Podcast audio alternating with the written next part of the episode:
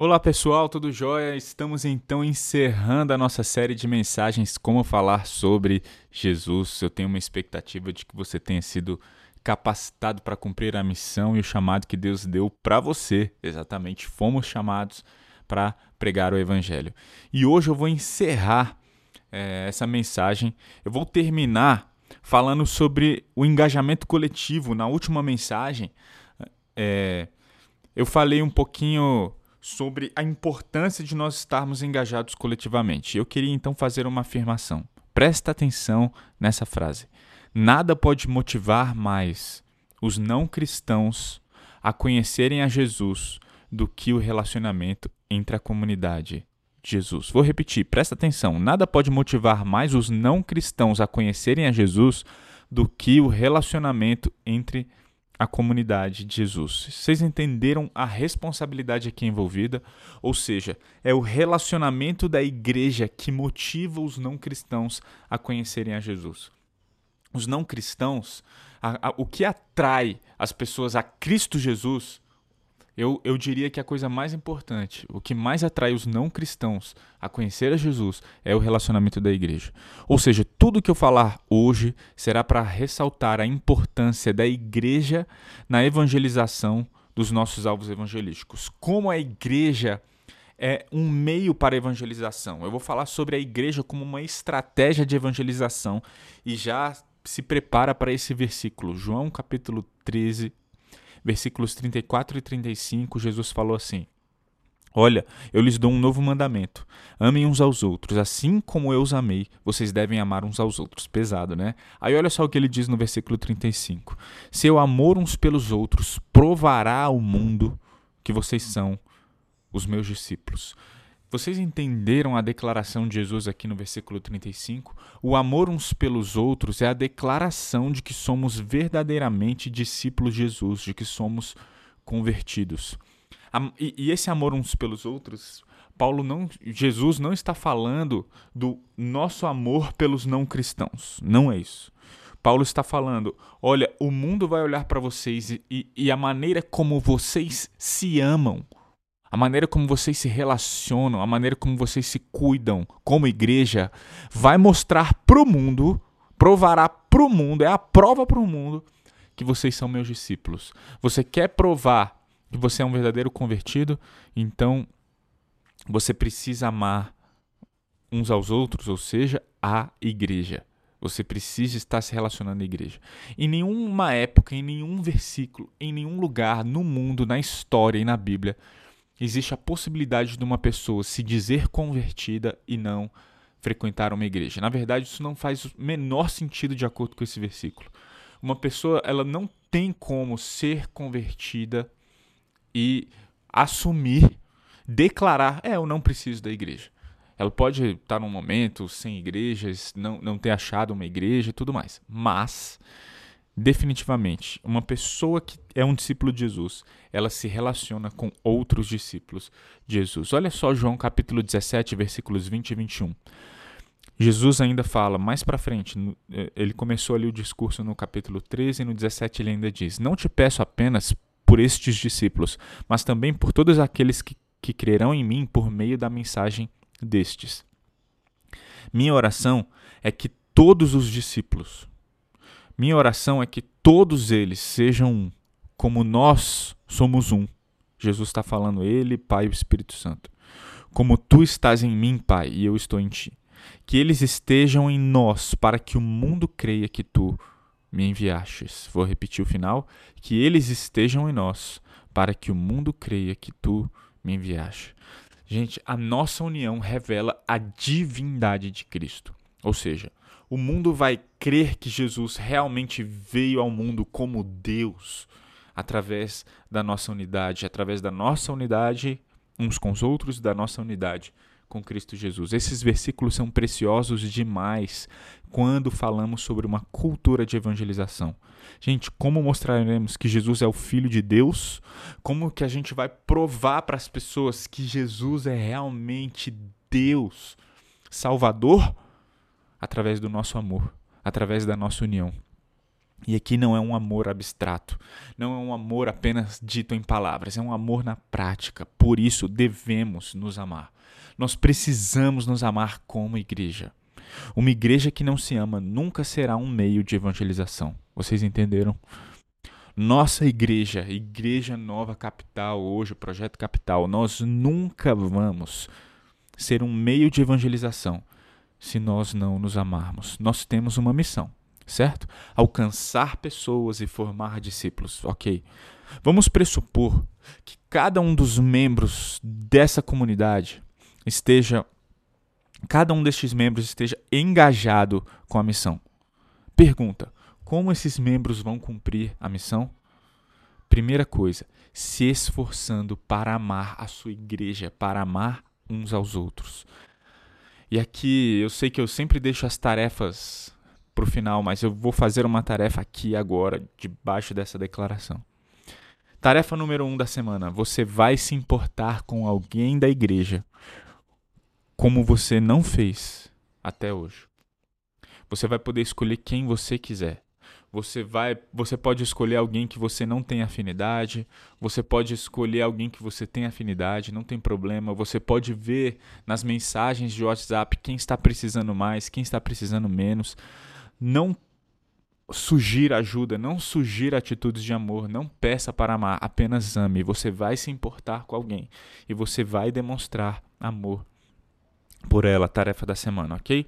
Gente, por que eu estou falando isso? Porque se não estamos prontos para nos importar com os de dentro, não estaremos prontos para nos importar com os de fora, ok? E tem uma outra coisa: se nos importarmos verdadeiramente com os de dentro, iremos atrair os de fora. É o que Jesus falou aqui. A gente quer alcançar as pessoas, você quer realmente, você está comprometido em falar de Jesus, em realmente mostrar Jesus, você está comprometido em alcançar com o evangelho as pessoas que não estão sendo alcançadas na nossa cidade, você está comprometido com isso? Então deixa eu te falar, você precisa amar a sua igreja imperfeita como ela é. Entenda, a igreja aqui são as pessoas, óbvio. Você precisa amar. Se tem alguém que você não vai com a cara, que dentro da sua igreja, você precisa consertar isso agora, hoje. Você precisa amar. Você não precisa ter afinidade nenhuma com as pessoas da sua igreja. E essa é a beleza do evangelho, porque o que nos une é um ponto em comum que está acima de todos os outros pontos, que é Cristo Jesus, é o evangelho, é a declaração de que nós amamos a Jesus acima de todas as coisas e queremos viver isso intensamente. Por isso, entenda, nós precisamos nos amar. Eu quero me aprofundar mais em alcançar com evangelhos que não estão sendo alcançados, ok? Então, como que o nosso amor cumpre essa missão? Como que o nosso amor alcança as pessoas? Vamos lá, vamos supor que apareça um visitante asiático na nossa igreja, ok? Vamos supor que apareça um visitante coreano, ok? E ele começa a frequentar, e ele começa a participar domingo após domingo dos nossos cultos e tudo mais, né? O que a gente faz? Como que a gente vai alcançar esse coreano? Vamos pressupor que esse coreano não conheça Jesus, mas está indo lá. O que a gente tem que fazer? A gente tem que fazer um programa de evangelização para coreanos? Entende? Não é isso. Não é sobre programa de evangelização. É sobre uma cultura de evangelização. Nós devemos nos levantar. Especialmente, talvez alguém deva dar o primeiro passo, experimentar a cultura coreana, sabe? E à medida em que a gente se intera sobre a cultura dele, sobre o que ele come, como ele se cumprimenta, como o que ele veio fazer aqui, quando as pessoas se interessarem verdadeiramente por ele, por esse coreano, e fazê-lo sentir bem-vindo, sabe o que a gente faz? Em seguida, todos devem participar desse jogo, sabe? Dessa obra. A responsabilidade é nossa. Não é sobre vamos fazer um programa de evangelização, vamos agora aprender, a gente vai ter aulas de coreano para alcançar. Não, não é isso. O que nós precisamos é todos se importar verdadeiramente. Nós precisamos viver e pregar o evangelho. E eu queria trazer aqui um exemplo que eu achei fenomenal. Existe o Ministério Nove Marcas, da Editora Fiel, e o Ministério Nove Marcas, ele foi feito pelo pastor Mark Dever, da igreja Capitol Hill, lá em Washington, nos Estados Unidos. Okay? E tem um pastor que ele cuida de toda a área de evangelização, que é o Mark Stiles. E tem um outro pastor chamado Jonathan Leeman. Okay? O Jonathan Leeman, ele... Eu não sabia, ele foi para Capitol Hill e ele não era uma pessoa ainda convertida, comprometida com Jesus. Ele se converteu lá naquela igreja. Ele cresceu em igreja, mas ele descobriu que ele precisava de Jesus indo lá na Capitol Hill. E por que eu estou falando isso? Porque eu queria contar para você como que aconteceu algumas coisas que marcaram a conversão do Jonathan Leeman, ok?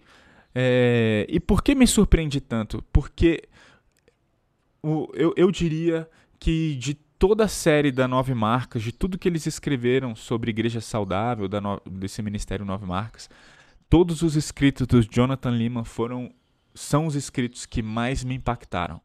Eu amo ler tudo que o Jonathan Leeman escreve. E eu lendo sobre igreja,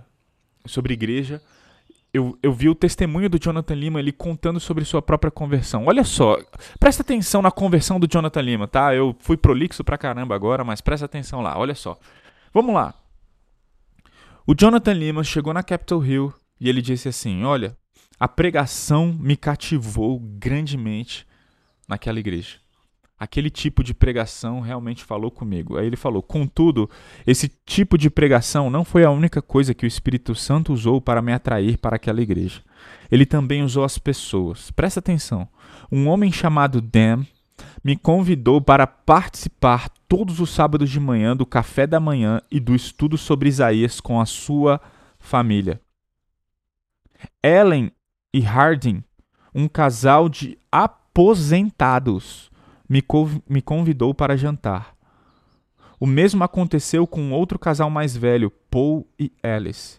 O abraço da igreja foi doce e caloroso. Eu tinha comigo alguns amigos de faculdade não cristãos lá em Washington, mas cada vez mais eu queria passar tempo com esses novos amigos da igreja também e convidar meus amigos da faculdade para se juntar a nós.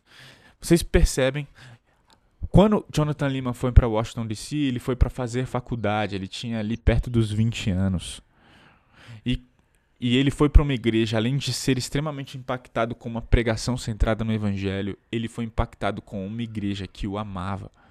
Ele citou 3 famílias, 3 exemplos de pessoas que se importaram verdadeiramente com ele, ao ponto de chamarem essa pessoa para ir na sua casa. Imagina a nossa igreja. Imagina que vá um visitante lá. A gente precisa de quê? De um programa de visitação, a gente precisa de um programa de acolhimento. O que nós precisamos para acolher essas pessoas? A gente precisa, sabe, fazer alguma coisa que vai anotar lá o nome da pessoa para fazer pedidos de oração e ligar? Entenda onde eu estou querendo chegar. O que devemos fazer é ter uma cultura de evangelização e acolhimento. Esse exemplo do Jonathan Leeman, da conversão dele, é extremamente impactante porque nos faz entender que nós, como igreja, devemos estar prontos, preparados para acolher e receber pessoas. Nós precisamos estar preparados. Gente, todas as igrejas possuem uma cultura de evangelização e acolhimento. A pergunta não é se temos, a pergunta é: nossa cultura é saudável ou não? E aqui mora um grande problema, porque muitas pessoas não entendem sobre evangelização porque não entenderam a igreja. Entender a igreja determina a direção correta para uma cultura de evangelização e de acolhimento. Se alguém te fizesse a pergunta, presta atenção, defina a igreja da melhor forma possível, o que você diria? Você acha que você conseguiria definir de uma forma boa ou ruim? O que é igreja para você? Você que está ouvindo essa mensagem. Você que é da igreja ou não é da igreja, se alguém falasse, defina a igreja, você saberia definir o que é a igreja? Aonde eu estou querendo chegar? Entender o que é igreja determina a direção correta para uma cultura de evangelização. Nós nunca teremos uma boa cultura de evangelização e acolhimento na nossa igreja se não entendermos o que é igreja e o papel da igreja. E eu queria falar uma coisa. Existem elementos essenciais que precisam ser definidos. Ok? São 3 elementos essenciais. O que constitui a igreja? O que a igreja faz? E qual é a missão da igreja, ok? Ou seja, eu vou falar quais são os elementos essenciais, o que constitui a igreja, o que a igreja faz e qual é a missão da igreja. Claro, pessoal, que cada igreja possui liberdade para fazer várias coisas. A igreja pode se reunir onde quiser, como quiser, local aberto, fechado, prédio, casa, não importa. Cada igreja pode pensar as suas estratégias específicas para o cumprimento da missão. Cada igreja pode ter um estilo, seja musical, maneira de viver, programação, métodos pessoais. Cada igreja possui liberdade para fazer várias coisas. Entretanto, a igreja não tem liberdade para falar quem ela é, o que ela faz e qual é a sua missão. Não, porque quem determina isso é a palavra de Deus. Ou seja, vou dar um exemplo. Tire a EBD da programação curricular da igreja. Nós teremos uma igreja, ok?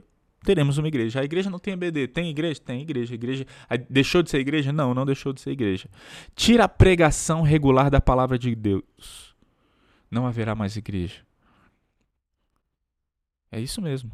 Nós precisamos pregar o ensino dos apóstolos, o ensino de Jesus, ensinar todas as coisas que vos tenho ordenado, sabe? A pregação não é uma opção. A pregação centrada no evangelho não é uma opção para ser ou não igreja, ok? Então vamos lá, são 3 coisas, né? O que constitui a igreja, o que a igreja faz e qual é a missão da igreja. Então, primeira coisa, o que é a igreja? Lembre-se, a gente precisa definir essas coisas para termos uma cultura de evangelização e acolhimento adequado, né? Então, primeira coisa, o que é a igreja? A igreja local, eu vou dar 2 definições, ok? Eu vou dar a definição do Mark Stiles, que é o pastor de evangelização lá da Capitol Hill, da Igreja Nove Marcas. E eu vou pegar a definição do Jonathan Leeman sobre igreja, que nos seus escritos, ok? Em um dos seus livros eu peguei aqui, vou colocar aqui. Então vamos lá. Primeira definição. A igreja local é a reunião de pessoas nascidas de novo e batizados, os quais, em amor, estabelecem entre si um acordo de se reunirem com regularidade sob a autoridade das Escrituras e a liderança de presbíteros, com o objetivo de adorar a Deus, ser a imagem visível do Evangelho e, acima de tudo, dar glória a Deus, ok?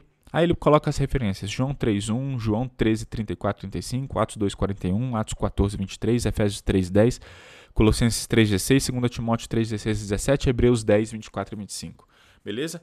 Vamos lá, definição de Jonathan Leeman.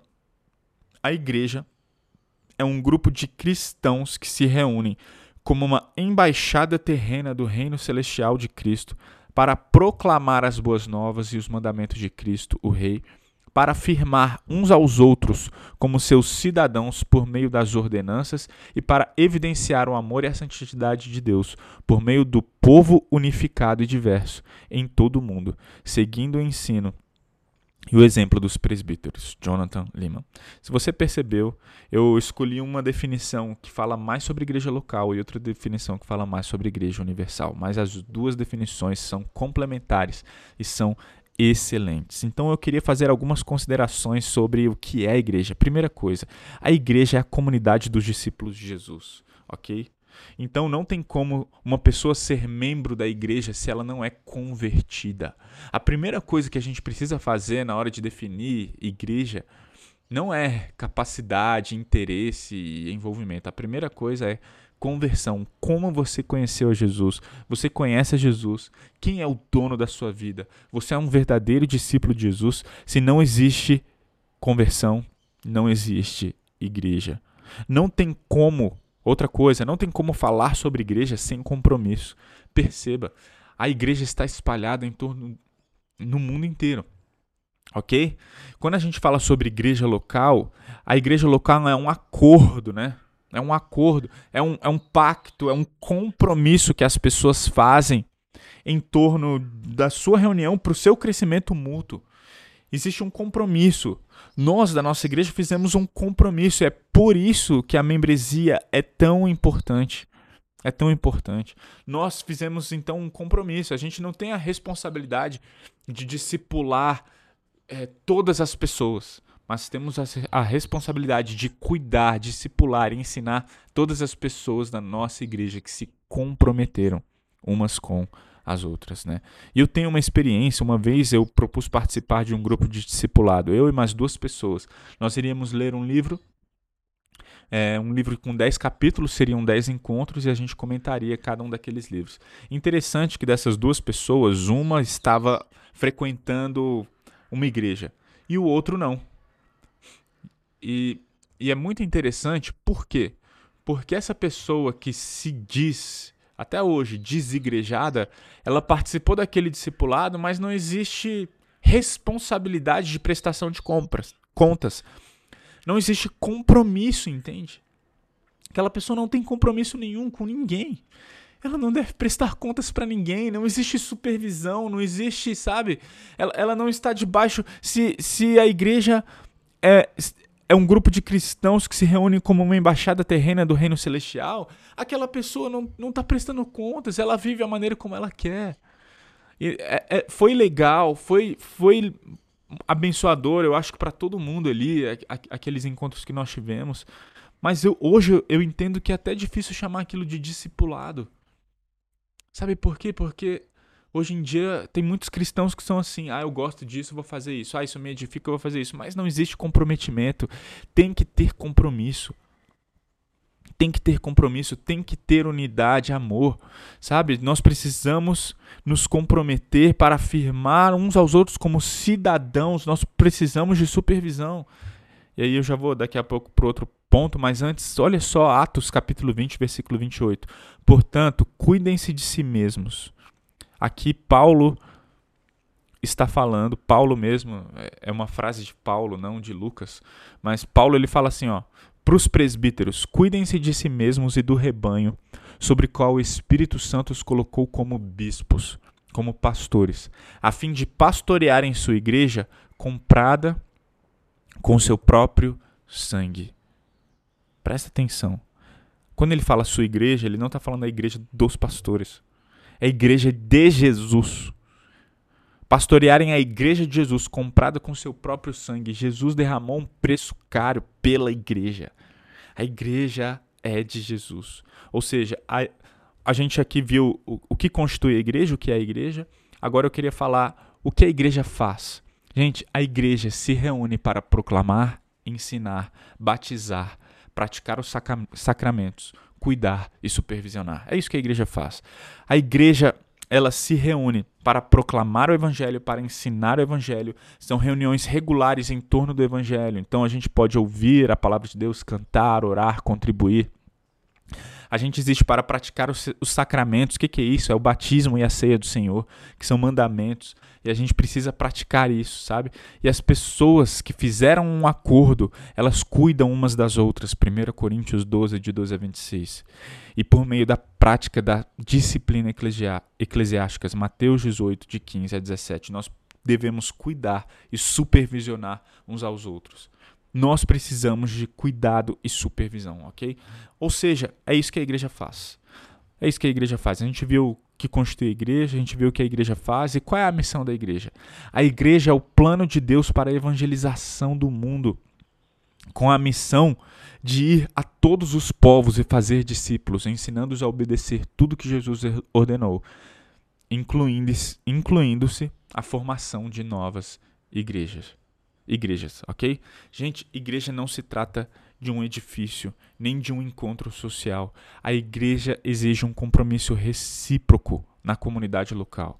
A igreja não conta com não cristãos como membros. A igreja é uma comunidade submissa à palavra de Deus, centrada no evangelho. Alex, por que você falou tudo isso? Porque nós estamos falando sobre uma igreja com uma boa cultura de evangelização e acolhimento. Uma igreja saudável, É uma igreja que vive igreja e vive intensamente a missão da igreja, ok? Ou seja, se você quer evangelizar pessoas, se você quer alcançar pessoas, presta atenção. Se você quer cumprir a missão dada por Deus de formar discípulos, de fazer discípulos, de ensinar, você precisa se envolver intensamente, viver igreja. Você precisa viver igreja. Aqui eu vou dar algum exemplo, ok? Eu vou dar exemplo do que é um cristão membro saudável de uma igreja saudável. Que é um membro saudável de uma igreja saudável, ok? Tá comigo? O que é um membro saudável de igreja? Gente, um membro saudável de igreja é aquele que entendeu o que é a igreja, o que a igreja faz e qual é a missão. E ele se compromete de maneira real, verdadeira e profunda com isso. Ok? Ou seja, um membro saudável de igreja, ele ama se reunir como igreja. Ele ama ouvir a palavra de Deus. Ele ama, ele se preocupa em amar as pessoas da sua igreja. Um membro saudável de igreja, sabe o que ele faz? Ele vai nos encontros da igreja e ele entende que todo o processo faz parte. Tudo que acontece na igreja faz parte do seu processo de discipulado. Ele entende que ele é um pecador, mas ele é um pecador redimido em Cristo Jesus.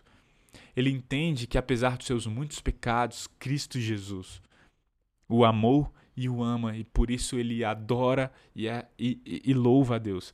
Um membro saudável de igreja está comprometido em falar Jesus, em pregar Jesus, em viver Jesus, em compartilhar Jesus.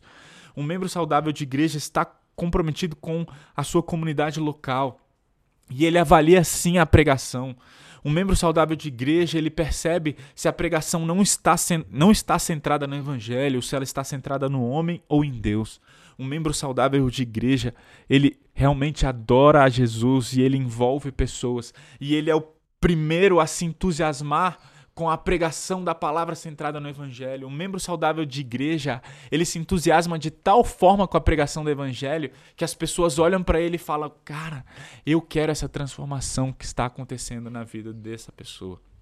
Um membro saudável de igreja, ele se compromete a amar todas as pessoas de sua comunidade, especialmente as mais difíceis. Um membro saudável de igreja, ele deseja essa reunião, ele deseja esse comprometimento, ele deseja levar as pessoas para a sua igreja, ele deseja transformar a sua comunidade local, a fim de que mais pessoas sejam transformadas. E aqui eu podia falar, estou falando muitas coisas na minha cabeça. Sabe por quê, pessoal? Não existe discipulado sem relacionamento. Se a gente quer formar discípulos maduros de Jesus, nós precisamos nos relacionar, nós precisamos cumprir, sabe, essas etapas. Quando a gente fala sobre culto, grupo pequeno, grupo de estudo, isso não é ladainha, nós oramos muito para chegarmos nisso, nós entendemos que precisamos conhecer mais a palavra de Deus, nós entendemos que precisamos de mais relacionamento, sabe, nós entendemos que precisamos conhecer mais a palavra, e eu quero com essa série te ajudar a pregar melhor a palavra, a mensagem do evangelho, a se relacionar, e aqui nessa mensagem nós estamos falando sobre como o nosso relacionamento da comunidade da nossa igreja alcança e cumpre a nossa missão através do nosso relacionamento. Lembre-se, eu comecei essa mensagem falando: nada pode motivar mais os não cristãos a conhecerem a Jesus do que o relacionamento entre a comunidade de Jesus. Ou seja, nós temos uma responsabilidade envolvida. Nós precisamos nos relacionar, nós precisamos nos amar, nós precisamos estar comprometidos com o nosso processo de crescimento espiritual, nós precisamos ouvir as mensagens, nós precisamos nos ajudar. Nós precisamos uns dos outros, ok? Eu dei o exemplo da conversão do Jonathan Leeman, mostrando como a igreja foi importante no seu processo de conversão. Eu queria contar mais um exemplo, agora do Mark Stiles, no seu livro Evangelização. Eu estou usando muito esse livro nessa série. E, gente, ele conta um testemunho lindo, lindo, lindo, lindo demais. Ele conta que uma vez uma pessoa estava dentro de um avião, membro da igreja Capitol Hill estava num avião, e essa pessoa se interessou por alguém. Oi, tudo bem e tal, você tá indo pra Washington? E começou a puxar papo com aquela pessoa. e ela descobriu que aquela pessoa era um estrangeiro que estava indo pela primeira vez para Washington. Sabe o que aquela pessoa fez daquela igreja? Ela se interessou por alguém que estava dentro do avião com ela. E ela falou, nossa, e viu a cultura dela. E ela descobriu que aquela pessoa que estava dentro do avião com ela, ela era uma muçulmana. Sabe o que ela fez? Ela entrou em contato com pessoas da sua comunidade que tinham envolvimento com muçulmanos, que conhecia da cultura muçulmana. E ligou, olha, eu conheci uma pessoa, peguei o contato dela, ela tá vindo sozinha para Washington, vamos fazer alguma coisa? Vamos! Gente, e aí naquele testemunho, o Mark conta como toda a comunidade se envolveu no processo de conversão de uma muçulmana que estava indo para Washington. E ela conheceu uma comunidade incrível que se interessou por ela e a amou. Isso é incrível, isso é incrível, isso mexe comigo. Isso mexe comigo porque é isso que nós devemos fazer. A gente passou uma tarefa sobre compartilhar uma lista de pessoas que nós queremos alcançar. Sabe o que eu penso sobre isso? Eu penso que a sua lista agora vai se tornar a minha lista. Eu penso que as pessoas que a Mel quer alcançar, eu penso que as pessoas que o Daniel quer alcançar, eu penso que as pessoas que cada um dos membros quer alcançar agora são meus alvos. E eu, juntamente com eles, como igreja, vou fazer de tudo. Porque isso é a comunidade, esse é o engajamento coletivo. Talvez você tenha pessoas na minha lista. Talvez você tenha pessoas da minha lista, é isso que eu quero. Eu preciso de você para alcançar meus parentes que não conhecem Jesus, sabe? E para isso nós precisamos de espaço na nossa agenda, porque não existe cultura de evangelização, não existe cultura de acolhimento sem espaço na agenda. Vocês já pararam para pensar? Imagina que incrível se as pessoas fossem na nossa igreja. E lá na nossa igreja, alguém que você nunca viu, você começasse a conversar com ela e perguntasse, você quer ir lá em casa tomar um café? É isso! Olha, eu faço um estudo semanal lá com a minha família, você gostaria de participar desse estudo? Olha, eu sou dona de um café incrível ali na Asa Sul, eu posso tomar um café com você? Já pensou? Que incrível! Brincadeira, Bia. Eu sempre brinco com você, né? Mas é isso aí, sabe? Entende? A gente precisa se interessar pelas pessoas. Nós precisamos de espaço na nossa agenda. A gente precisa de espaço no nosso coração. A gente precisa de espaço na nossa comunidade. A gente precisa alcançar as pessoas. Nós precisamos nos amar. Nós precisamos nos relacionar. E nós precisamos envolver as pessoas que estão chegando. Isso é uma igreja acolhedora, isso é uma igreja, essa é a estratégia evangelística mais incrível. Não basta pregarmos a mensagem do evangelho, as pessoas querem ver o evangelho na prática. As pessoas não precisam apenas das palavras do evangelho, mas da comunidade que testifica que suas palavras são verdadeiras. Queremos ouvir pessoas indo na nossa igreja falando, Deus realmente muda pessoas. Sabe por quê? Porque nós nos amamos. Porque nós nos comprometemos, porque nós nos emocionamos com o evangelho, porque nós nos preocupamos umas com as outras, porque a gente vai com entusiasmo para receber o evangelho, para ser transformado pelo evangelho, sabe? Quando você acordar no domingo para ir na igreja, faça isso com entusiasmo, sabe? Faça isso com seu coração em chamas. Vai lá em primeiro lugar para você ser transformado pelo evangelho. Em segundo, fique atento para que você possa abençoar, cuidar de pessoas ali, sabe? Pessoas da sua comunidade ou visitantes que estarão chegando na nossa comunidade.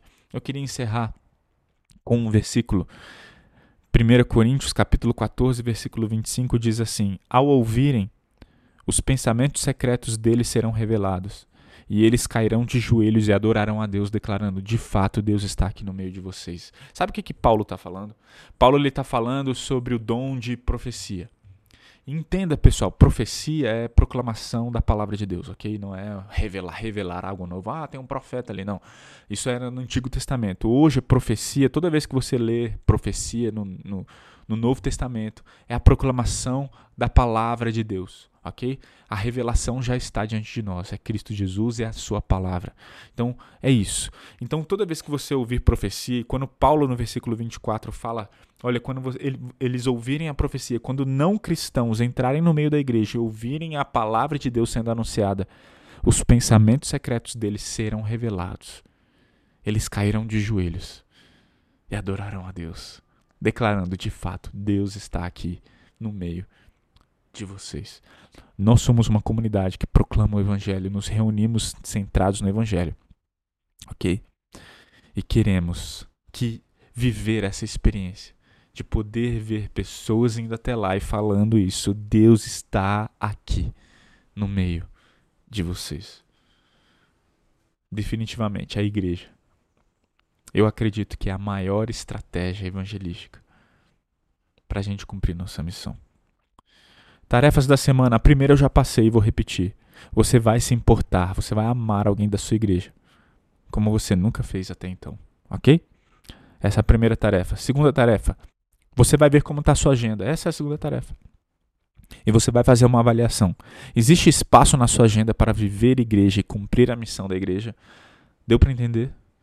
Se fosse um visitante lá na igreja hoje, você teria condições de falar, olha, vai lá na minha casa, ou não? A sua agenda agora é dele. Nós temos uma missão e nada pode ser mais importante do que isso, ok? Terceira tarefa. Eu fiquei pensando nessa semana sobre a dificuldade de muitas pessoas de pregar o evangelho para uma pessoa que não conhece, né? E realmente, essa é uma tarefa difícil. Então, eu vou passar a terceira tarefa. É uma tarefa mais fácil, mas não deixa de ser difícil para algumas pessoas. Você vai pregar o evangelho para uma criança, ok? Você vai pregar o evangelho para uma criança. Pode ser da nossa igreja. Então, pode ligar. Faz um call com a Elisa, ok? Você vai pregar o evangelho para Elisa, Tataque, Helena, ok?